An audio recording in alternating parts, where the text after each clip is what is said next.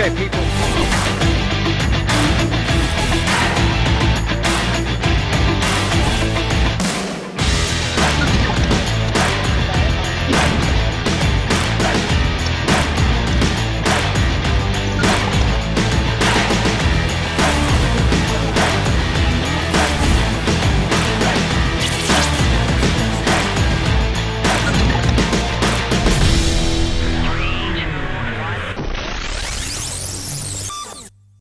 July thirtieth, two thousand twenty-three. Welcome to Counterspin. I'm Kelvyn Up, and back by popular demand, I'm Hannah Spira, and it's great to be back riding shotgun with you, Kelvyn. Yes, great to have you back, rather than leave me abandoned into the digital airwaves all by my lonesome. Well, you know, I had to come back at some point, but of course I have been uh, doing the most important job at Mama Judy's, looking after our baby Storm, who will now on Monday uh, be four months old. And I just wanted to make the point, Kelvyn, because uh, some of you actually were asking, has he been vaccinated? Has he had his vitamin K shot? And I just want to let you guys know that, um, in fact, no, he hasn't. He's had no vaccines. And I thought it would be pertinent to play this little clip by Doctor Sherry Tempany, just in case any of you were wondering why.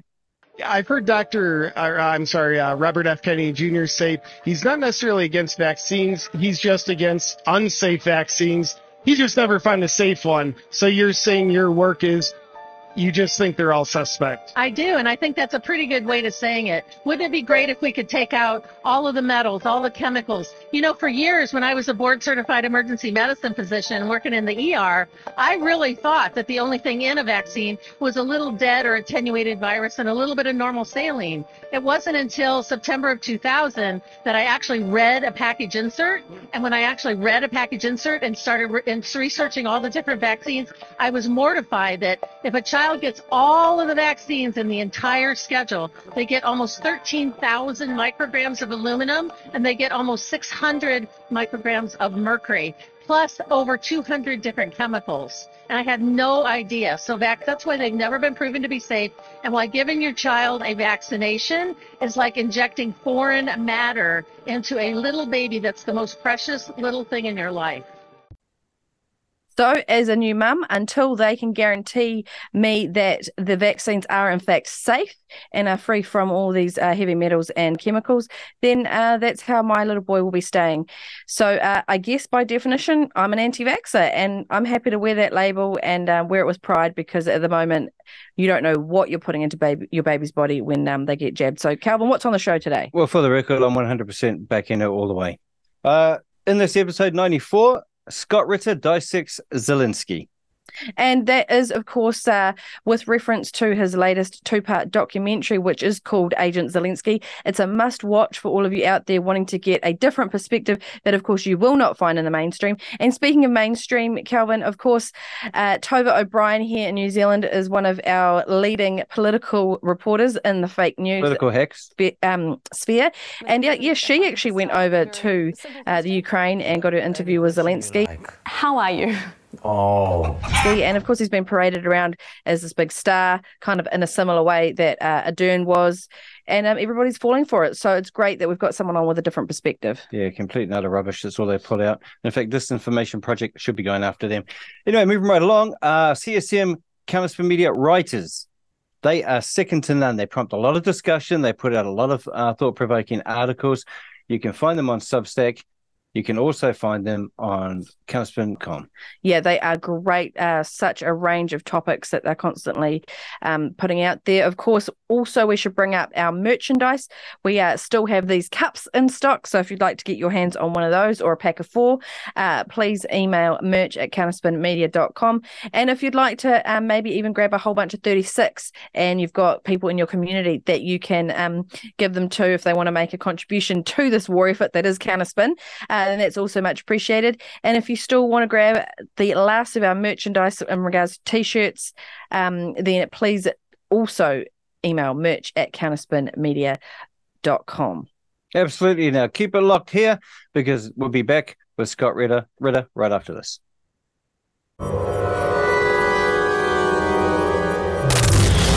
Good afternoon. My name is Scott Ritter.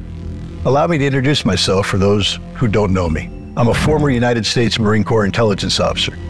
I participated in Operation Desert Storm and served as the chief weapons inspector for the United Nations in Iraq. My main interests are international relations and armed conflicts in different parts of the world. I am convinced that we all should know a little more about a person who, to the applause of those I call the global elite, is ready to fight to the last Ukrainian, President Volodymyr Zelensky. Mister President, there have been numerous publications about you, but everything seems to disappear from the web. Your image is carefully managed, and not without reason. You immediately understood why I named my film Agent Zelensky, didn't you? Let's begin.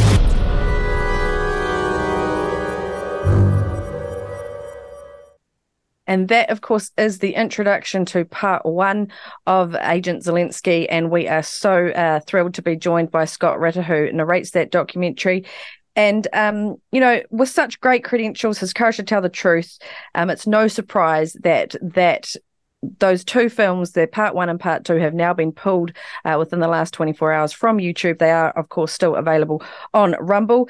Um, and, you know, this man has gone through all sorts of shenanigans. You know, he's been uh, had slanderous attacks against him by the deep state. Um, and, you know, it's no surprise that information is getting falsified about him. Of course, don't go to Wikipedia if you want to know the truth. Um But, you know, we are just so glad to have him here. Uh, he's just a man of truth and courage. So welcome to the show, Scott. Yeah, welcome. Well, thank you very much for having me. It's an honor and a privilege to be here. Yeah, we're so lucky to have you. Um, firstly, I just want to congratulate you on an amazing uh, documentary, part one and part two. They are really a must-watch.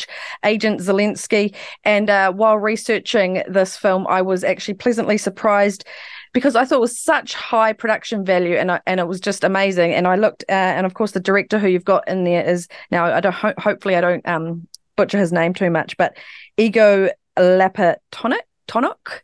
Um, right, yeah. And he, of course, is also the director of Ukraine on Fire, which uh, the executive producer was Oliver Stone, and he also narrated that film. And if you haven't gone and seen that, um, it's really, really a great watch to give you that context. So maybe can we just start with, um, yeah, do you want to give us a bit of context about your recent film and then how that kind of carries on from that um, Oliver Stone, Ukraine on Fire? Well, I have uh, I've interviewed um, Igor, um, uh, and and you know we've we've interacted, exchanged uh, you know emails and such. I, I think we're we're on the same page, so to speak, in terms of our um, our our outlook on this. Uh, I have been critical of um, Volodymyr Zelensky um, for some time now. Uh, I'm I, I, I think that uh, Ukraine's on the wrong side of history in this conflict, uh, that um, it's it's tragic the way they've allowed themselves to be used by uh, by Russia and such. Here in the United States, and I imagine it might be similar in New Zealand, um, the government has uh, embraced sort of the, the mythology of Zelensky. He's been turned into this uh, Winston Churchill-like uh, character, you know, this heroic figure. Uh, He's being called the, uh, you know, the, the, the sort of the living embodiment of democracy and democratic values, that we need to support this war because uh, the Ukrainians are fighting for us, fighting for our values and such. Um, and it's such a departure from the fact-based truth. I mean, the uh, the, the the fact is, um, Zelensky is nothing, uh, uh, you know, anywhere close to what he's been um, described as. Uh, That is not a sin. I mean, none of us are uh, are perfect. Every politician has a spin machine uh, out there spinning crazily to try and turn them into something that's positive. But when you're going to take one hundred fifty plus billion dollars of Amer- ta- American taxpayer money and um, divert it away from the nation, a nation in need, by the way. I mean, the United States, I love it dearly. It's my country. Uh, I've, I've fought for it, and I would fight for it again. Uh, but You know, one one aspect of uh, love is to, is honesty and integrity, and you have to, you know, as an American, I have to take a look at uh, what's what's going on in, in my country today, and recognize that uh, we have some serious issues that need to be addressed, and uh, a lot of these issues aren't being addressed because of a so-called lack of funding. Uh, Congress isn't allocating the resources, and so if if Congress is going to divert one hundred fifty plus billion dollars to the Ukrainian cause, I. I think it's imperative that they at least be honest with the American people about what we're supporting, not not to wrap it in this uh, the, the mythology of Zelensky. And so when I was um, I, w- I was called by an independent production company, um, and they said, uh, "Would you be interested in working with us on a um, on a documentary about uh, Zelensky?" I said, "Well, it, it depends. What are you trying to say? Who's going to say it? You know, how is this thing going to happen?" Um, and we we we went back and forth. We talked about it, uh, and then when we agreed that in theory such a movie would be um, or a documentary would be doable, then we talked about how it would be done, uh, who we would invite to talk to, et cetera. Um, at first, I thought that my role was simply going to be to advise on the script um, and maybe be one of the talking heads. And about um, halfway through our, our discussions, they came up and they said, um, we'd like you to be the host. And I said, you know, I just don't do that. That's not what I do. I, I'm I'm not I'm not that. I'm not a talking head. I, uh, I don't. And they said, well, you will be a talking head if you're the host, but the script is, you know, it's not as though we're going to put something in front of you that you had nothing to do with. Uh, you're going to be part of the team that that works on this. So we we spent some time, um, you know, knocking out the script, talking about who we're going to interview, what questions would be asked. And uh, then the day came where I uh, put on my suit, sat down in front of a camera and um, and read from the teleprompter. And um, I think you talked before we came on about the magic that your uh, your technical team does in post-production, you know, to make things work. Um, I have to tell you that um, the production team that uh, su- that did this film was top notch. The the production values, the, the quality. Um, yeah. You know, I knew the script was going to be good. I knew the message was going to be good, but the way they put it all together, they they actually did a, a, a fantastic job. And I just want to make sure they get credit for that. Um, I, I have done a documentary film in the past, In Shifting Sands, about uh, Iraq and weapons of mass destruction. And I, when when I talk about that movie, I take ownership of every aspect of it because I was a director, producer, I was into film editing, I played a, a role in every part of that. This I didn't. This was more by phone, by by email, um, and so I need to give credit where credit's due. The uh, the producers here, the technicians, they uh, they made this the professional um, film that it is. I, I'd like to believe that I played a role. I I, I helped shape the script. I helped. Um, you know, define the, the, the parameters of the movie, but um, the production team deserves all the credit in the world for, for this. And it's a, it's a darn shame that YouTube took it down because, you know, I, I think history will show um, that this film not only was accurate in its depiction of Zelensky, but it was timely. Yeah. Uh, this is the moment we should be having this discussion, and to remove the film from a venue like YouTube is uh, is denying people the opportunity to engage in a meaningful fashion on a, on an important issue. Yeah, I think it's a fantastic um, uh, two-part documentary that I think is required watching for everyone. In fact, um, people should go to Rumble, seek it out, watch it and share it with your friends because it is a good historical account of what's transpired since then. So in New Zealand, we have, like you said before, uh, our media follows the parrots the government line during the COVID scamdemic, of course. We had the uh, government propping up these uh, mainstream media organizations so they could continue. And part of the funding was you do what we say, you push what we say, and uh, we'll let you carry on. Uh, one of them was, of course, um, in the lead up to this Ukrainian mess. Now, here we have Newsroom, because every now and then a, a slither, a nugget of truth will pop out. Um, whether it's deliberate because someone within the organization is fed up, just like you get whistleblowers, or uh, there was an error when they come through the, you know, the type, this one's meant to be put in the bin and this official narrative is meant to go out. they, made a mistake. They chose the wrong one and it got printed out. So on the Radio New Zealand website, uh, it talked about the two thousand fourteen coup d'etat in um, the Ukraine and then how things went forward from there to get where we are now. The government, of course, tried to shut that down fast. And we do say government because Radio New Zealand is fifty percent, oh, it's one hundred percent owned by government, fifty percent, of course, uh, in the hands of the finance minister and fifty percent minister of broadcasting. So it's a state fund. It is a state apparatus. Well, geez, did they, did they, their, their heads blow up. They um, took it down immediately. They apologized for the mis and disinformation, they called it. Um, and I bet you know all about that. Um, the sub-editor was heavily yeah, under investigation. And, and they promised an investigation. They would get to the bottom of it. all because someone dared to tell the truth. All of a sudden, it was mis- mis- and disinformation. It's like Counterspin Media. And over two years, we've been going. We have not been proven wrong once, but they continue to attack us as mis- and dis- disinformation. We challenge them to come on and show us where we're in error.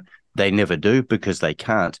But most of the population out there, do you find that they, for some reason, there's a there's a large part of the population we just can't reach because they seem to gorge themselves six o'clock every night, mainstream media, and they just get programmed over and over and over. And like they say, a lie can get halfway around the world before the truth gets out of bed.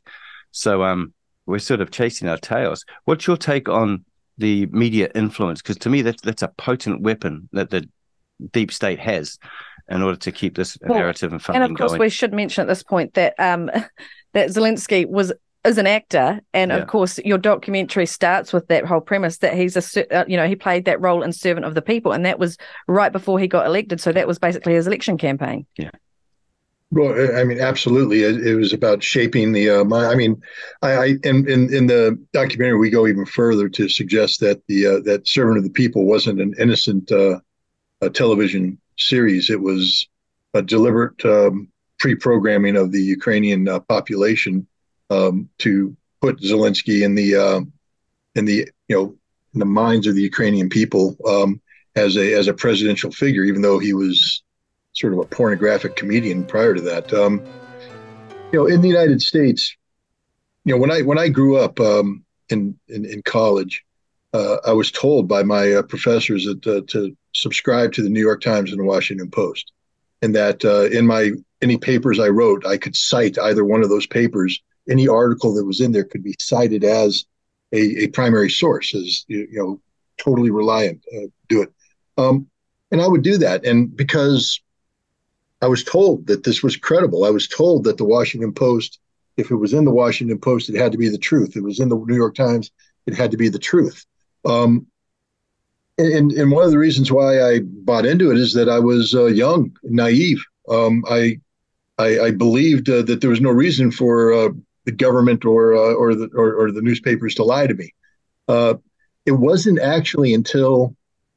Uh, Well, I mean, I, you know, I, I learned the, the hard way. I um, I I, bec- I joined the Marine Corps, and I, I became a uh, weapons inspector in the former Soviet Union, and um, so I was involved in um, events uh, behind the scenes that pertained to disarmament. There were people that didn't want disarmament to work, and so there were things that I was personally involved in. I would suddenly read about in the newspaper, and I'm going, well, wait a minute. That's not the truth, uh, but it's being presented as if it's, um, you know, fact, government truth. And I, I'm like, that's that's not what happened.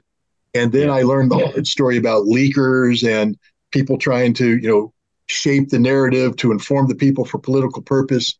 And it was a uh, it was a little disconcerting. Then when the war came, uh, the Gulf War, I was in Saudi Arabia and I watched. Uh, as we shaped the narrative about the success of the Patriot missile. We didn't shoot down a single Scud missile uh, during that conflict, but we were the American public was being told day after day about the great success. And I was personally involved in the hunt for Iraqi Scud missiles, and uh, we didn't kill a single one, but we're being told that, you know, they're dying, we're killing, everything's great. It was all a lie, and I was there watching them package the lie and sell the lies. And then when I became a weapons inspector with the United Nations, again, the same thing occurred. I, I would attend a Security Council meeting in which they're discussing an issue that is about me, uh, that I've been involved in uh, totally. There's not a single aspect of it that I don't know about. And uh, I would watch in the meeting as the American representative would leave early.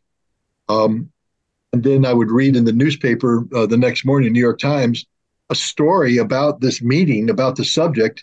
And it had nothing to do with the truth. It was it was a shape. So I, I've come to realize that the media's job isn't to report facts. The media's job is to parrot what government tells them, that there's a hand-in-glove relationship between the media and government. And it's gotten even worse now in this age of, um, of you know, twenty-four hour news cycles, cable news network. Uh, you know, you, you, you used to have yeah. at least some time for a story to breathe. But now, literally, if you don't, if you're not the first one out with a story on the top of the hour, uh, you lose all the clicks, you lose all the likes, you lose the, and so everybody's rushing to get a headline, which means everybody's addicted to the source they have in Washington, D C that feeds them headlines. Right. And this, this is the reality. It's not about truth. It's about perception. It's about shaping perception. And um, it's a, it's a horrific problem here in the United States, because you can trust, literally you, you, you can't trust any mainstream media outlet. You don't, you can't assume they're telling you the truth. In fact, based upon their track record, you have to assume that they're, they're telling you a lie. I mean, it's, it's terrible. You know, I one hundred percent agree with you. In fact, we know that only too well here in New Zealand. We have the same thing. And you notice as well, you've got the same thing in the U S as every other Western uh, nation. You have what they call disinformation projects, where they go after people um, who are telling the truth. Uh, they call them disinformation and misinformation merchants, uh, spreading hate and propaganda and, and all those types of things. And they have a list, usually of about a dozen. We are happy to say that we should get an award because we made that list of twelve over here in New Zealand, and are quite happy to do so, to be honest, with that as a badge of honor. Um, there's a whole lot that over here we have not only media pushing the narrative, but of course they're being fed uh, by the intelligence agencies. In fact, most intelligence agencies, I believe, in the Western world have gone rogue. They seem like private Um, armies unto themselves. Most of them do off the books work, and we know that, like for example, in Afghanistan, um, the Taliban were getting rid of a lot of the poppy fields. C I A goes in, uh, secures the poppy fields within two years, two thousand percent increase in production, because that funds their black bag projects and that, and put in the Cayman Islands. So, anyone out there want to know where to bank, where you're not going to get cancelled? Find out where the C I A are banking. Trust me, they won't go in there and clear those countries out at all, because it would get them too. So maybe this is a good point uh, to just play um, a first clip from your film, yeah. uh, because, of course, you make that very point that uh, Zelensky is, you know, heavily influenced by M I six um, and intelligence agencies. So this clip that we'd like to show is it's the part where um, you're referencing Richard Moore, um, head of the M I six, and, of course, uh, shows Zelensky going to see the Pope and how that is all just farcical.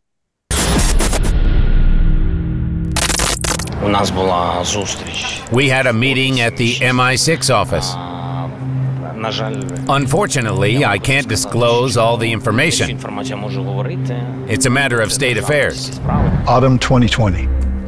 Ukrainian media accidentally, or maybe not, learned about Zelensky's secret meeting with Richard Moore, the head of M I six. Not just anywhere, but at the headquarters of British Intelligence Service. According to the president, the meeting was about protecting Ukraine's sovereignty. Everyone understands. The M I six office gave the president of Ukraine a precise directive. The thing is, after the Maidan in twenty fourteen, there are quite a lot of Ukrainian opposition media. Obviously, they were preventing the creation of an image of Russia as an enemy to Western countries. It was decided to end the dissenters with Zelensky's hands. And to prevent the president from getting bored and to help him practice English, he was surrounded by British security. This was in the spring of twenty twenty-two, in the midst of war, in Bucha. Look at these scenes. Do you see a patch on the sleeve of one of the guys near Zelensky? Oh,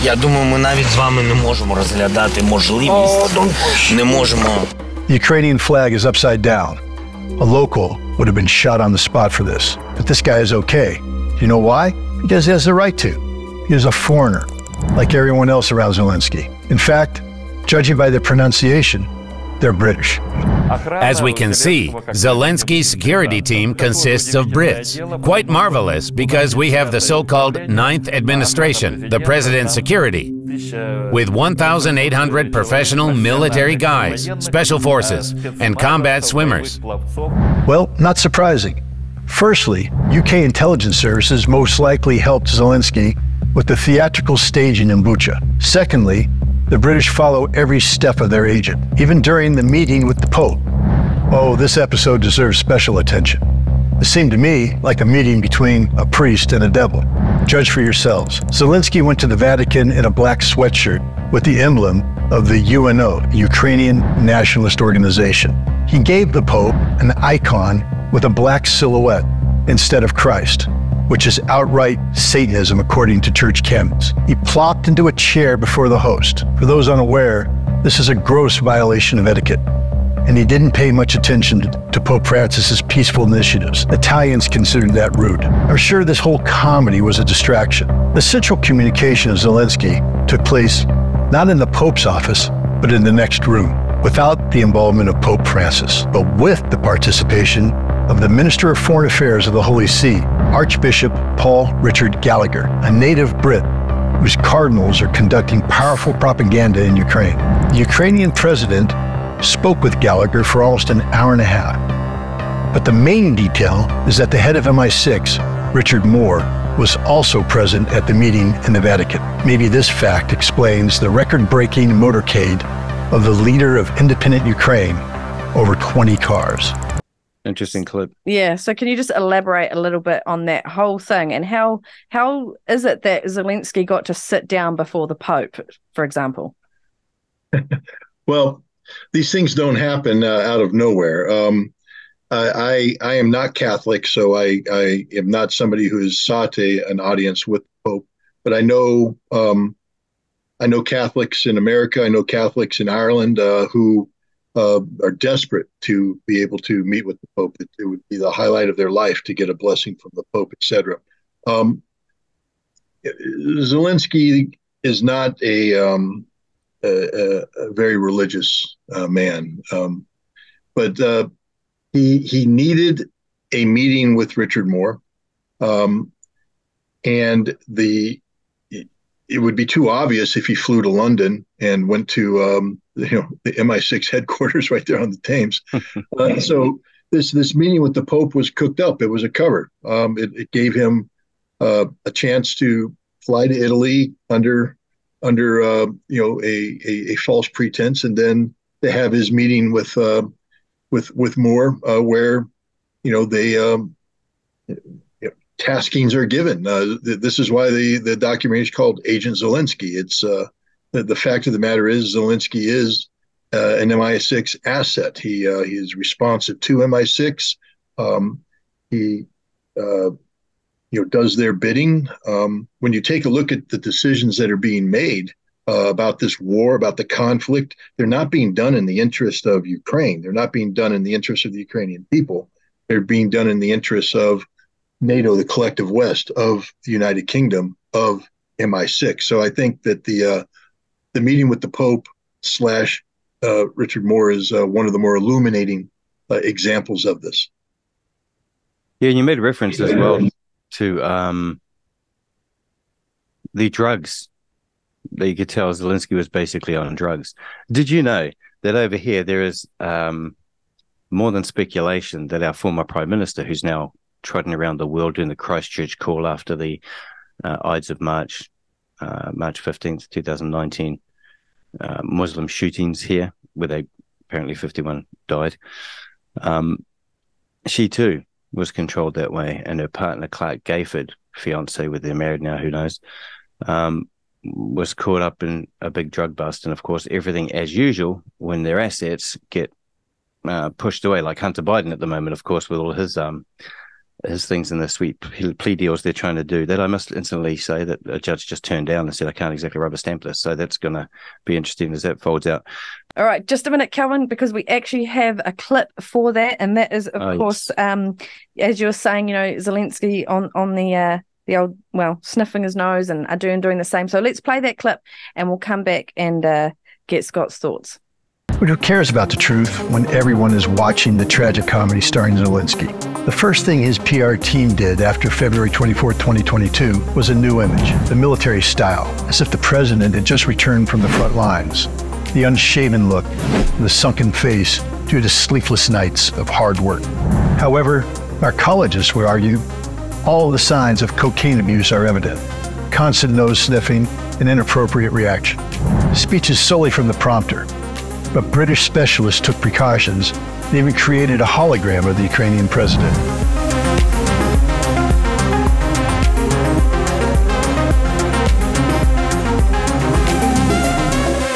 All of these technological possibilities can change public life. This addiction can be explained. It is quite common in the acting industry, from which Zelensky comes from. Unfortunately for the country, the Ukrainian president not only didn't quit, but apparently let himself go. It all began with weed. Medical marijuana, in my opinion, is normal. It is sold in small quantities, droplets. In twenty twenty, Zelensky proposed legalizing cannabis in the country. At that time, his suggestion didn't go any further. However, everything changed when the war began. It's no secret that Ukrainian soldiers get stoned before going into battle, and weed is the least harmful substance they consume on the front lines, though they have someone to look up to in that regard.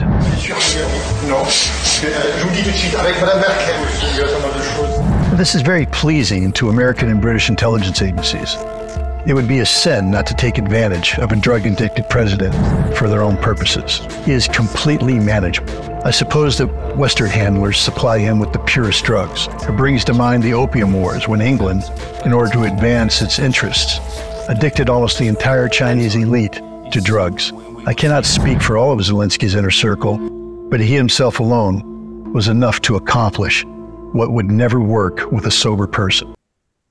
You know, I'm not somebody, I, I have to be honest, when uh, when they first, uh, when we talked about putting this in the script, I, I didn't want to bring it up because I I just don't like picking on human frailty. Um, but you got to call it what it is. And when it's, when the When the shoe fits, as they say.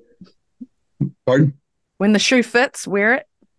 Well, yeah, it, but, you know, it's not as though Zelensky's an innocent par- party to this. I mean, he is the president of Ukraine. He is the man who is be allowing himself to be used uh, in this fashion. So it becomes a, a, a fair story. And then you, and then once you go down that route, you have to be honest about it. You have to, you have to call a spade a spade. You have to say this is this is what's going on. And I think it's clear to everybody that he has a drug problem, uh, that he is uh, addicted to.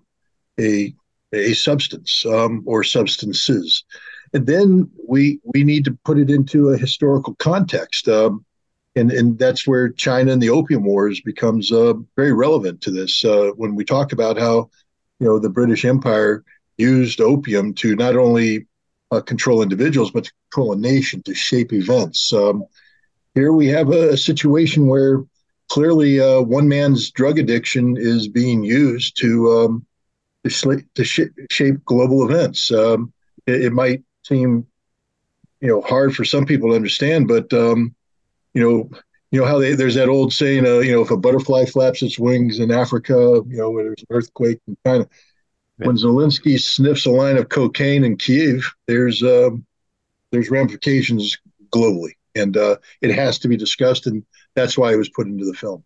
Especially with so many lives at stake too, and getting slaughtered. That that to me, um, I agree. You need to call them out straight away. I mean, these people are responsible for pushing buttons, for for ordering people to their deaths. I mean, it's, and if you've got a druggie who's having a bad trip, that's not going to turn out too well for people on the ground. That's for sure.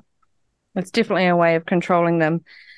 But how many other world leaders do you think? Because uh, I know over here we have uh, C C P, Chinese Communist Party. They are deeply embedded in New Zealand, and that's why we had the trouble with Five Eyes last time. We're part of the Five Eyes network, as you know.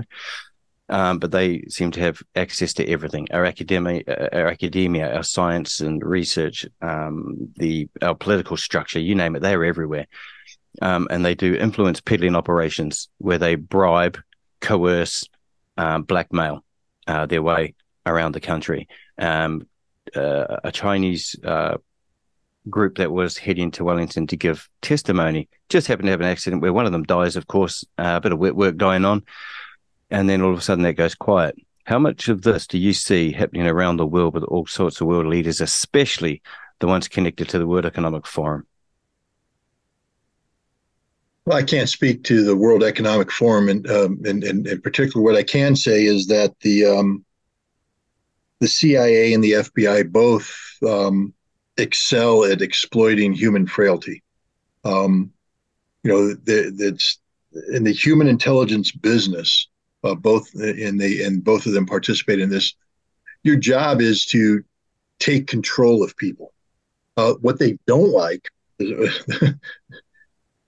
is the idea of somebody willingly working with them. They they hate that idea. They don't want somebody sitting down saying, hey, I, I believe in what you're doing. Uh, I'd like to work with you as a partnership. Um, you know, where let's work together. us to mutually acceptable things. They don't like that because they're not in control. They don't believe in partnerships. They believe in being in absolute control of everything. So even if you work with them as a partner, they will be seeking to find a way to take control of you. And they're looking for your weaknesses, uh, whether you are somebody in, in need of money, um, or you're somebody who needs their ego stroked, you're somebody who's a womanizer and they've caught you in that way, or you're a homosexual and they caught you that way, or you're a drug user and they caught you that way. They find your your frailties, and then they use that to to uh, to control you, to manipulate you. Um, you know, and, and and therefore, you know, these people that uh, are out there, and, and you know, fortunately, there's some people that, that it doesn't work on. Um, for instance, Hans Blix, he was a um, a Swedish diplomat who ran the, uh, the the the weapons inspection program after my organization uh, went away. The, a new organization came in. Hans Blix was the guy. Um, he was confronted by John Bolton, um, who at the time was a uh, you know in the government of um, of George W. Bush. Yeah. Um, and apparently, there's he he made Blix aware of the file that uh, the U S government has on Blix. And um, apparently the file contains allegations or even evidence of indiscretions of some sort. And the uh, and the threat was that we will uh, we will publish this unless you do that which we ask you to do, which we tell you to. And Blix had the um, the courage to say, publish it. I'm not I'm not uh, I'm not doing anything.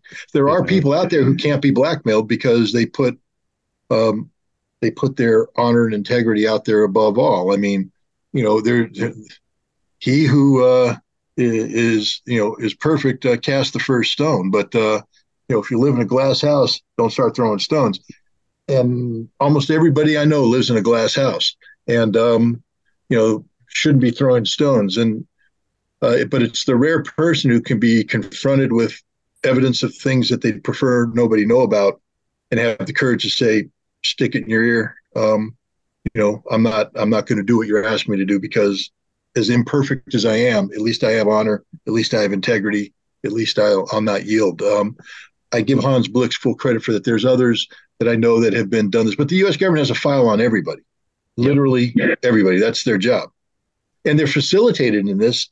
I mean, one of the big crimes of the Five Eyes uh, system Five Eyes, I think, I, I assume that your uh, your listenership knows what Five Eyes is and, and all that, but it's an intelligence sharing, um, you know, forum. Um, uh, Canada, the United States, uh, the United Kingdom, Australia, New Zealand, um, basically the World War Two English-speaking alliance, um, share the most sensitive secrets, especially in the uh, signals collection world. But the You know, all five of them are ostensible de- uh, democracies where they uh, they claim to protect the rights of their respective citizenry. But Canada's job is not to respect the rights of American citizens, and America's job is not to respect the right of Canadian citizens. So we spy on Canadians and we pass that information over to them. They spy on us and pass that information exactly. over to our guys. Australia spies on New Zealand. New Zealand spies on Australia. America spies on everybody. And that's what the Five Eyes is. It's, it's basically a... A, a forum for intelligence sharing about the frailties of the constituents of five democracies that, um, you know, and, and the idea is to build files that can be used to control, intimidate, otherwise coerce uh, people to do the bidding of um, of the government. Yep, one hundred percent. You're exactly right. I've been telling people that for ages. Um, the reason I actually mentioned before with the World Economic Forum is because Klaus Schwab made it quite clear, and he was quite proud of the fact that they have raised these global young leaders and future leaders and all that, and they have installed them in most Western governments um, around the place. And they now are controlling a lot of the rollouts that are going on because, as you know, uh, prior before about ten, about thirty years ago, we were going to an ice age. Then we were going to global warming. Uh, now it's global boiling, of course. We've gone past that point. Apparently, we're, we're all on fire, walking around like toasties. Um, and, well, maybe that's what happened to Obama's chef, eh? Water rose, took him out. Who knows?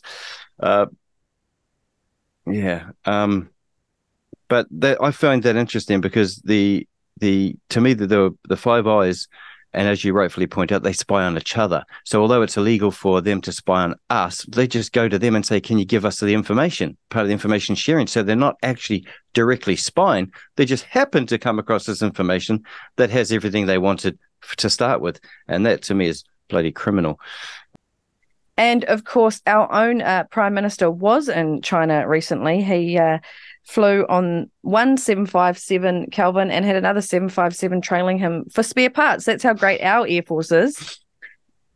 I've got nothing to say to that. All right. Well, moving on. Yes, because of course he went to see President Xi, and um, the World Economic Forum leader Klaus Schwab was also there. Uh, and then from there, he went on to Lithuania, which was, of course, a NATO summit for NATO leaders um, and members. And, of course, New Zealand isn't even a NATO member. We're just a partner at this point. And he did have a meeting scheduled with Zelensky, um, who's also actually addressed our parliament via our video link last year. But uh, that, that meeting was cancelled because um, Zelensky's meeting with Biden ran over time. But they just happened to meet in the corridor, you know, hugging it out like, like old pals. So, um, Scott, how come New Zealand is even involved in all of this? Why do we seem to be so connected to Zelensky? Have you got any ideas about that? Well, first of all, the United States is looking for um, as many allies as they can get on uh, on on the issue of Ukraine. The the the goal uh, was to preclude this this five hundred plus day war that's taking place uh, by.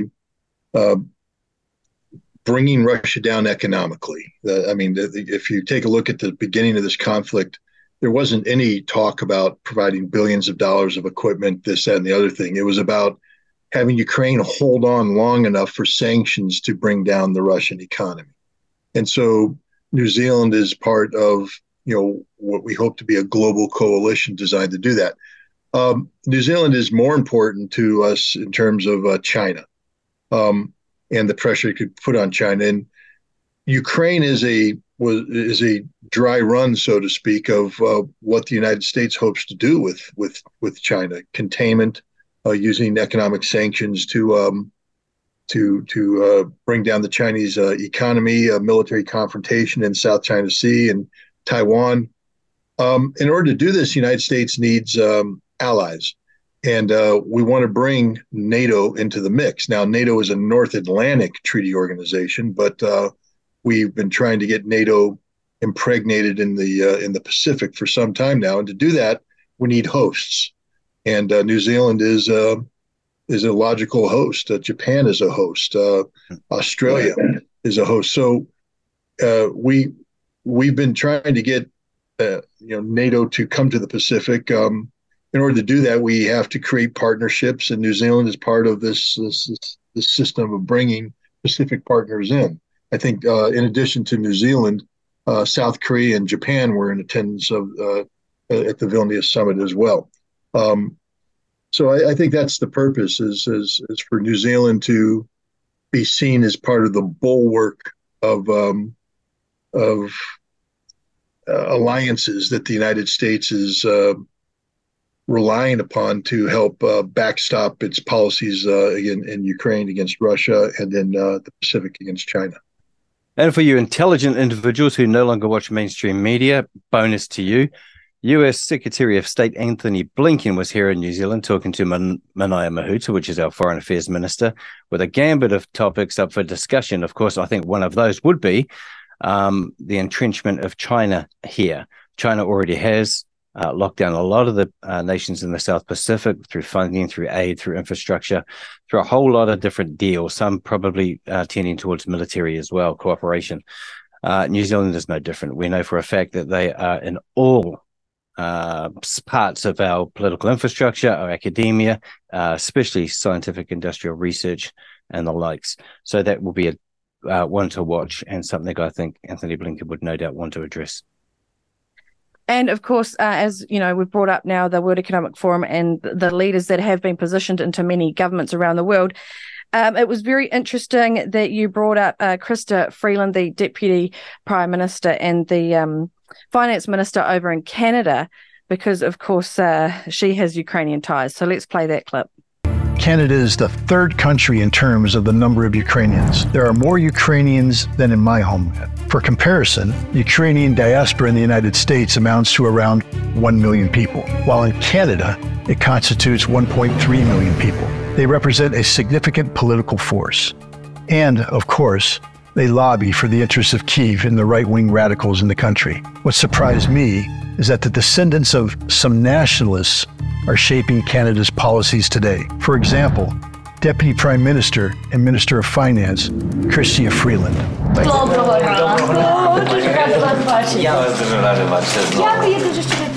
Her much-loved grandfather, Mikhailo Komyak, worked as the editor-in-chief of a Nazi newspaper, Krakauer Nachrichten, Krakow News, in Poland. Historical figure of the twentieth century. That's how this newspaper referred to Adolf Hitler. Its readers were convinced that the population of Galicia was ready to fight and die for a holy and just cause designed by you-know-who. Undoubtedly, children are not responsible for the actions of their parents, but Freeland calls her grandfather not a criminal, but a victim. A victim of the Soviet regime, of course. In two thousand sixteen, Freeland paid tribute to her ancestor on Twitter. It turns out that her grandfather worked diligently to restore freedom and democracy to Ukraine by supporting Hitler and the Holocaust, I suppose. Freeland herself made a contribution to the destruction of the U S S R. In the nineteen eighties, she brought anti-Soviet propaganda materials, money, and video and audio recording equipment to Soviet Ukraine for local nationalists. As a result, she was banned from entering the Soviet Union. Today, in Russia, Freeland is also considered persona non grata. However, in the West, her photo with a flag of the Ukrainian Insurgent Army, a terrorist organization, does not hinder her political career. It was Freeland, together with former Prime Minister of the United Kingdom Boris Johnson, who convinced Western European countries to quickly supply weapons to Ukraine. In twenty twenty-two, Canada provided Ukraine with two billion dollars in direct financial assistance, an additional five hundred million dollars through bonds, and over two point five billion dollars for military and humanitarian aid. Moreover, in Canada, the United States, the United Kingdom, and other countries, PLOST, which is an analog of Hitlerjugend, the Hitler Youth, operates freely. A youth organization of Ukrainian nationalists that, during World War Two, trained militia for the O U N and the S S Volunteer Division Galicia. It was established as early as nineteen eleven. Stepan Bandera and Roman Shukovich emerged from PLOST. Among active members of this organization were also Canadian Minister Chrystia Freeland. The fostering of xenophobia and Russophobia continues today. PLOST members were present during the Maidan protests and later participated in the killings of residents in Donbass. In two thousand nineteen, under pressure from the Ukrainian diaspora, Zelensky became the first president to officially recognize the PLAST movement in Ukraine through legislation. It has now become the primary educational structure for young Ukrainians, funded by the state. This is just one aspect of Zelensky's bloody agreement. Let's call it task number eight, the legalization of Nazism. So, Scott, if you could just yeah, elaborate a little bit more about that and, you know, how these ties are, you know, they're going throughout the Western world. Well, I think it's it's important for people to understand that uh, You know, there there have been several diasporas, Ukrainian diasporas, uh, Western Ukrainian diasporas, um, over time. Uh, the the one of the more critical ones is the one that took place in the immediate aftermath of the Second World War. Um, the C I A and uh, British intelligence uh, were working with uh, hand in glove with uh, a Nazi intelligence unit run by um, General Galen uh, that had a relationship with Ukrainian nationalists led by Stepan Bandera and others. Uh, as the Soviet army progressed, the uh, the Banderists, um, there's my version of uh, Storm, my dog, but uh, the Banderists um, uh, you know, stayed behind. And so the C I A used them to carry out a covert war against the Soviet Union. They were defeated in nineteen fifty-three, but not until after almost forty-eight thousand uh, Soviet soldiers and, and, and security personnel were killed. one hundred thousand uh, U- Western Ukrainian uh, Banderists were killed.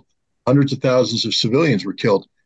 A significant portion, about one hundred fifty, were imprisoned and sent to the Gulag. Another about one hundred, one hundred fifty thousand uh, fled and went into diaspora. They were brought into places like the United Kingdom, Germany, the United States, and Canada. and they fell in on existing Ukrainian communities where they got into the business of whitewashing their past and promoting their ideology. Um, these, when, when we say Banderas, people need to understand we are talking about Nazi ideology. We are talking about white supremacist ideology. Um, Trista Freeland's grandfather was a Nazi propagandist. He ran a newspaper um, in, in occupied Poland uh, that, that promulgated Nazi um, themes. She was raised as a Banderas. She attended a, a camp um, in, in, in Canada that's run by the Banderas organization. She was taught from an early age to um, to, to love Stepan Bandera. She's basically taught to be a Nazi, and now she's the uh, finance minister and the um, deputy prime minister of uh, of Canada.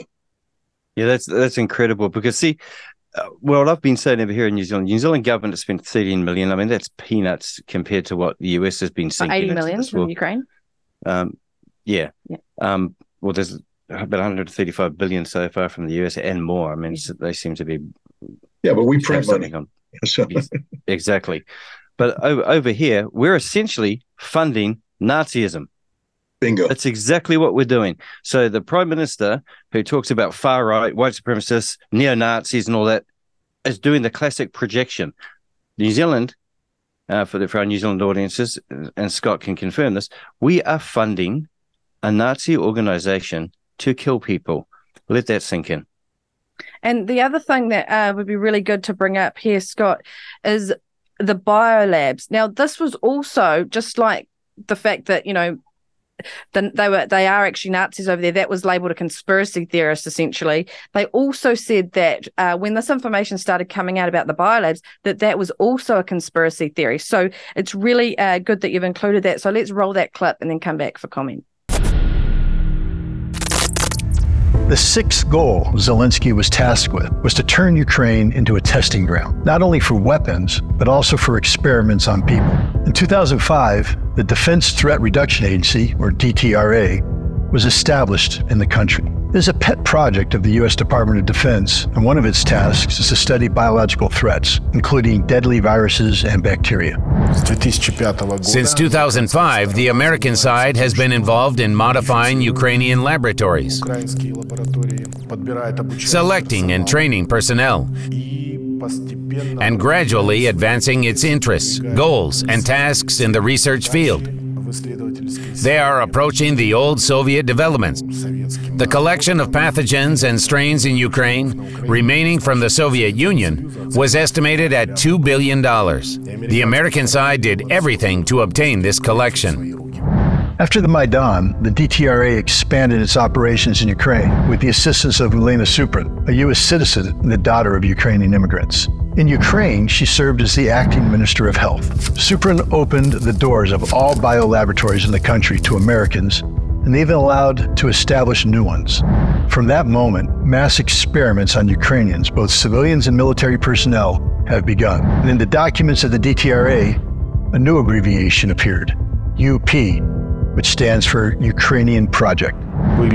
There were genetic samples collected in large quantities from four thousand servicemen of the Ukrainian army from different regions of the country, north, south, west, east, including Kiev, Odessa, Kharkiv, and Lviv, with one thousand individuals in each city participating in this blood donation.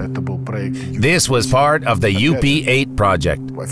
Officially, it was presented with benevolent intentions, namely to determine human body resistance to specific pathogens depending on the region of the country. According to some reports, in January twenty sixteen, in Kharkiv, approximately twenty Ukrainian soldiers died within two days from a flu-like virus. Another two hundred soldiers were hospitalized. The intelligence of the Donetsk People's Republic has previously reported on research activities involving American military specialists. Research took place in a closed laboratory located in the village of Shelkostansia. It is situated thirty kilometers from the city of Kharkiv. According to our information, the leakage of the California strain of deadly influenza occurred precisely from there. From this day onwards, Ukraine turned into a petri dish.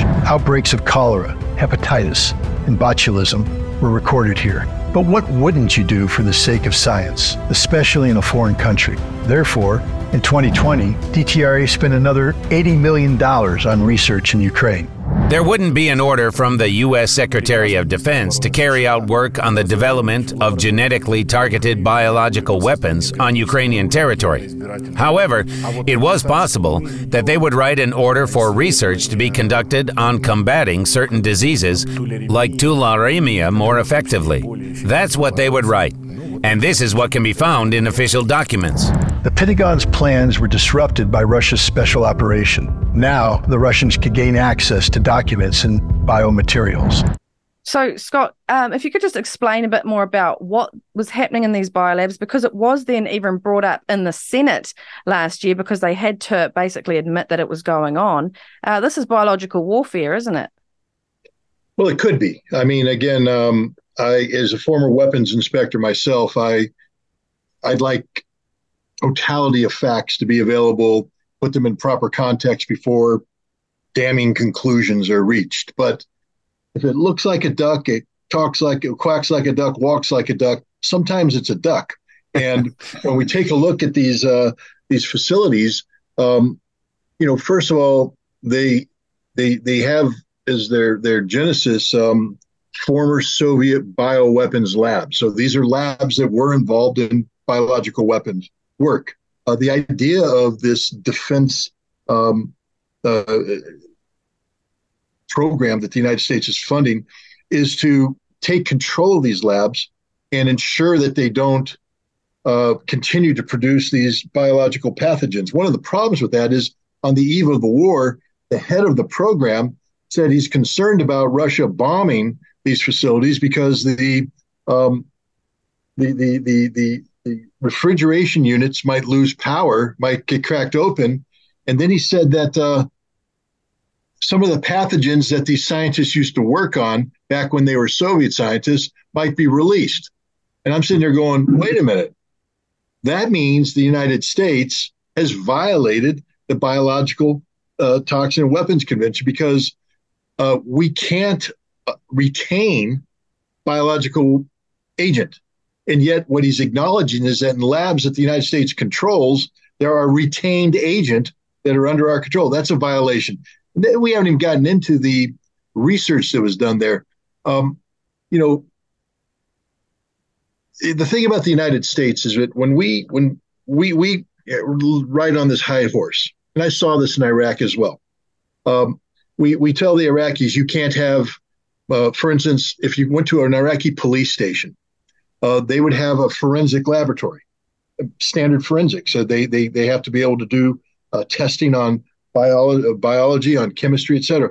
We called these uh, laboratories. And we said that if all the forensic laboratories got together, they, that could create a, a, a, a biological weapons program.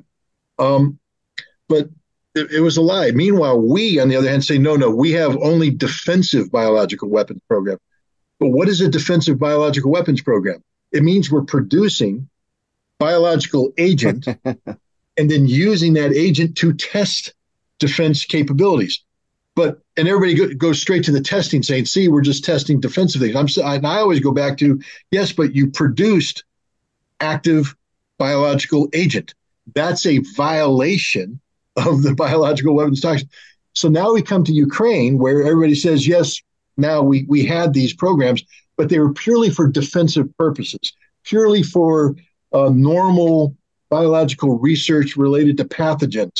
But when you dig into some of the things that they were doing, it doesn't sound like normal activity. It sounds like the United States mm-hmm. was once again stretching the imagination.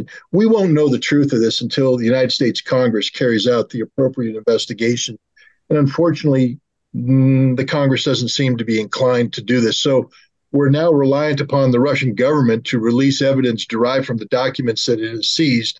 And of course, as you you indicated, we run into the uh, the issue where if you dare discuss these documents, which are documents, actual documents, you're accused of disinformation or misinformation. Um, but if you if you promulgate the lie that there's nothing going on, then you're you're telling the truth. Actually, you're right. You're not alone. The U S isn't alone in the um contravention of all sorts of chemical weapons treaties. We here in New Zealand have violated plenty ourselves.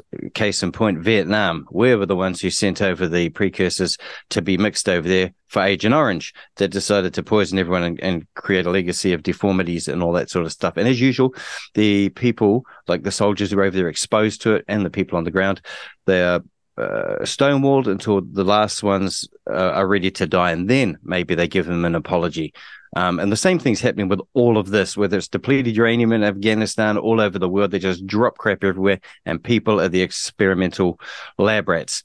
And New Zealand, of course, is is, is no different from that. We've had um, we've got chemicals dropping on our head every day. They called that a, a um, conspiracy as well with the chemtrails, but no, turns out it's fact because we've seen all the paperwork now. Um, so that's very interesting. So you're dead right. And and I have to do a bit of a funny here when you talked about, you know, if it looks like a duck, quacks like a duck. Well, if it twitches like a crackhead, acts like a crackhead, and um, talks like a crackhead, chances are it's the former New Zealand Prime Minister. Okay, we've got uh, a BlackRock clip that we want to play now.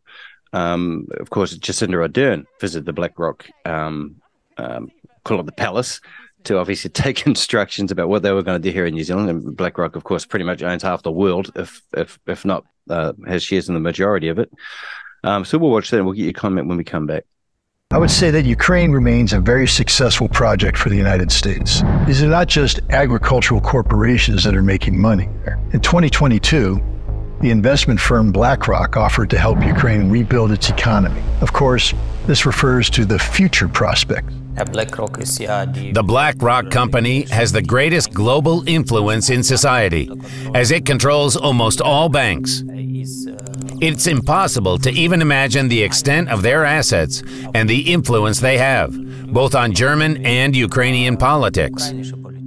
In May twenty twenty-three, Zelensky signed an agreement with BlackRock. Last September, the cost of reconstruction and economic recovery of the country was estimated at nearly three hundred fifty billion dollars. However, later Kyiv increased the expenses to one trillion dollars. After Zelensky's agreement with BlackRock, people started writing on Twitter that Ukraine was becoming privatized and sold to funds. And you know, it seems to be true. BlackRock doesn't invest in recovery. Instead, it builds dependencies and spheres of influence through reconstruction. Politics, army, and economy form a three-headed dragon currently running the world. So, Scott, BlackRock, force for good or force for bad? Um, force for bad. Uh, too much power, too much money, too much influence. No, no checks and balances. Uh, pure greed-driven. Uh, they, they, they aren't working for the benefit of humanity. Uh, they're working for the benefit of shareholders. Of, uh, of, of you know, it, it's it's about money and power, money and power. That's it, plain and simple.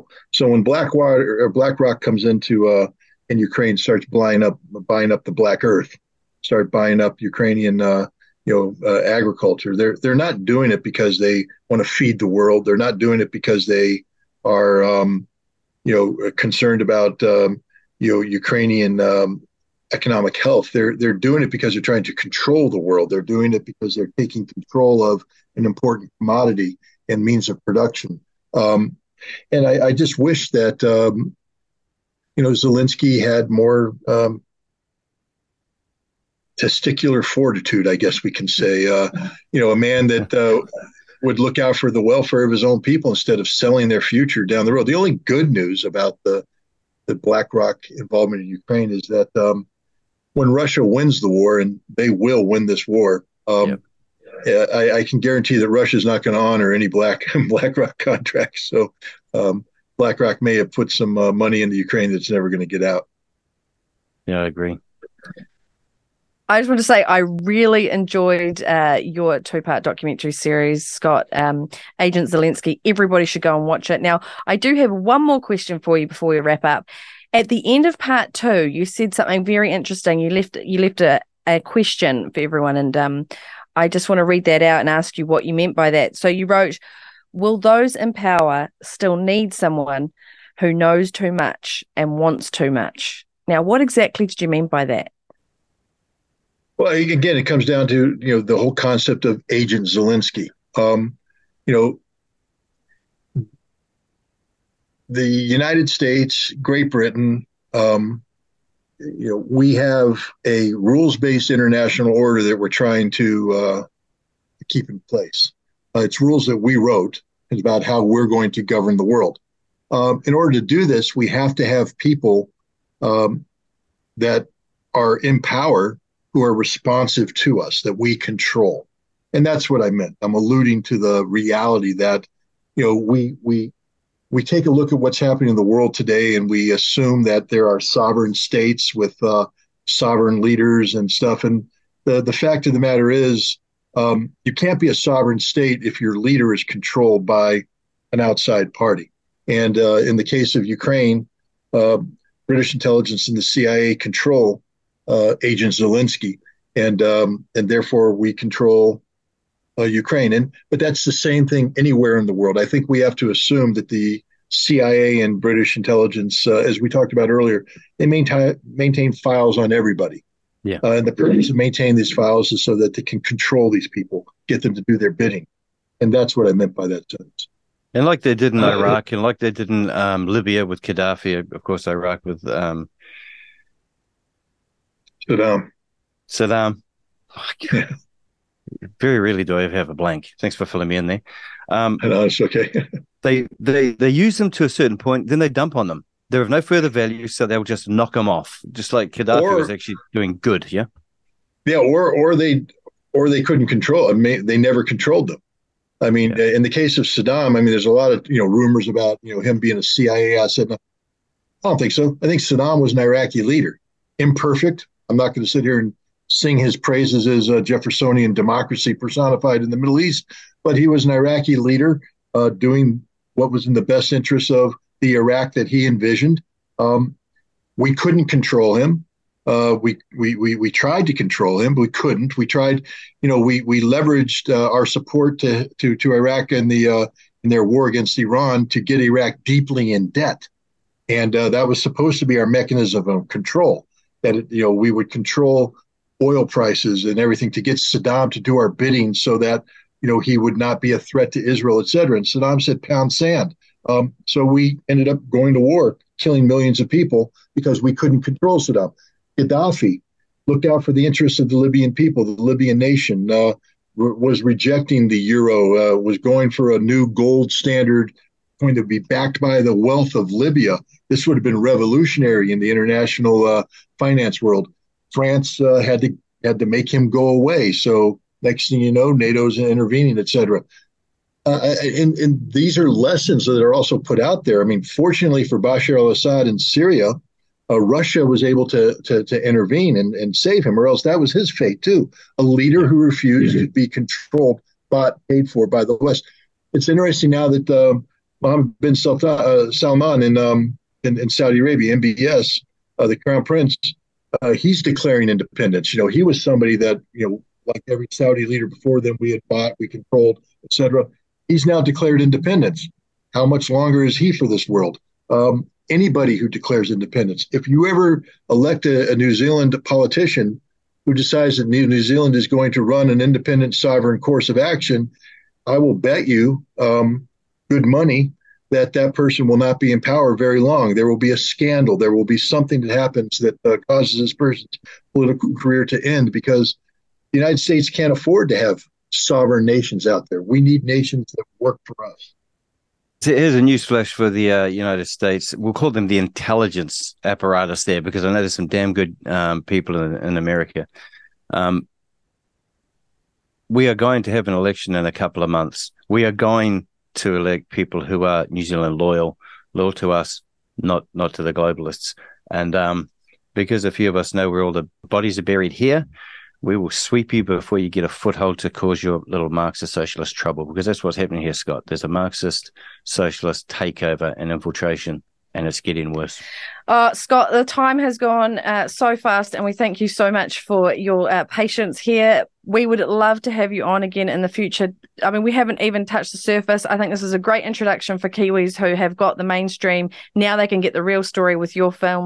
Um, and, you know, we'd love to talk to you in the future about how you see this whole thing unfolding and, and if it's going to end. So thank you so much for your time. But before you take off, we need to know where people can follow you, all your social media handles, where they can get you. Obviously not on YouTube now, but um, but every other handle, because believe me, I think it's you're required watching and following.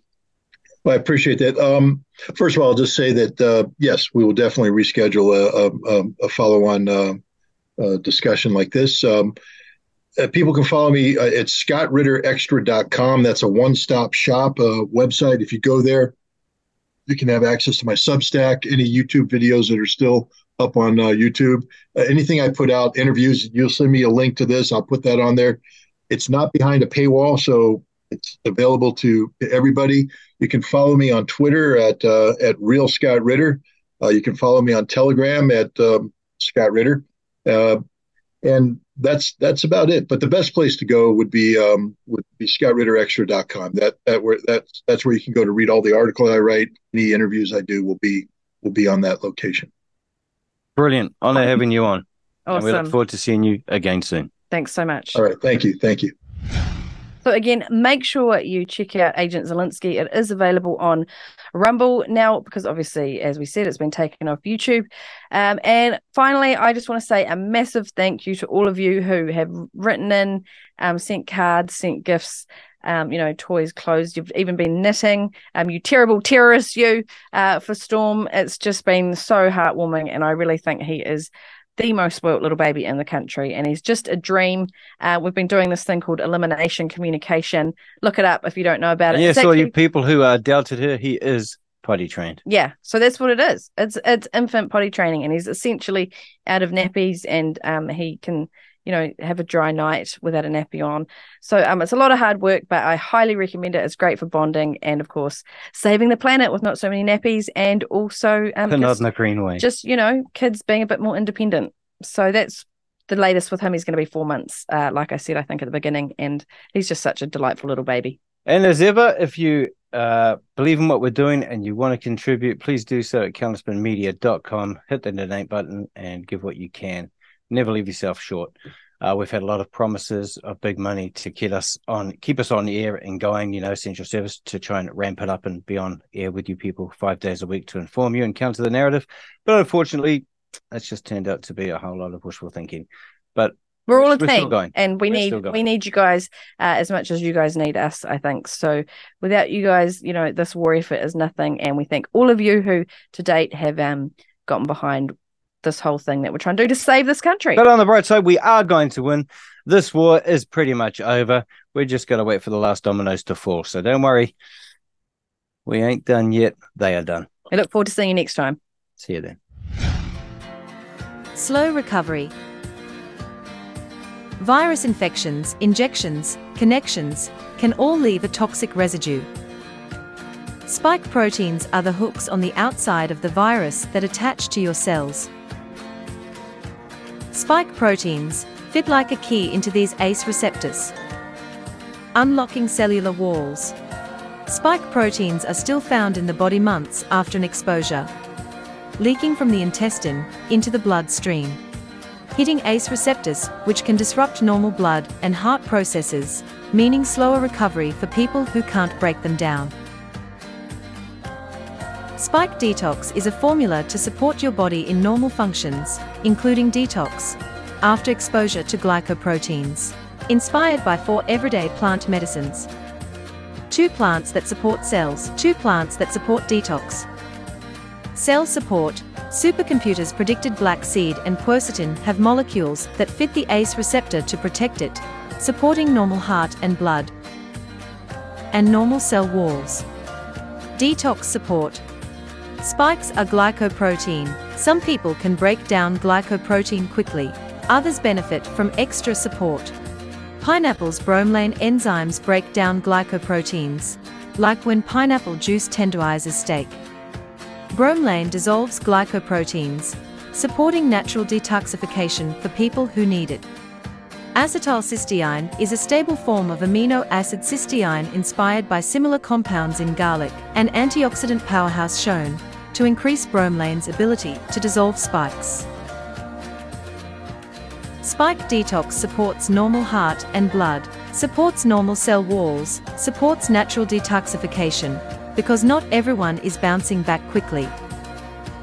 Spike Detox is available from extra life dot co dot n z. Enter promo code C S M at checkout for ten dollars off your order, and Extra Life will make a special donation to Counterspin. Extra Life, for maximum longevity. This product is a dietary supplement. It cannot diagnose, treat or cure any disease. These herbal extracts and nutrients support your body and its natural processes to maintain a state of wellness. If you are experiencing illness or disease, please consult a health professional. You can find Counterspin, New Zealand's media revolution, at counterspin media dot com. And now, on the InfoWars Network, at band dot video.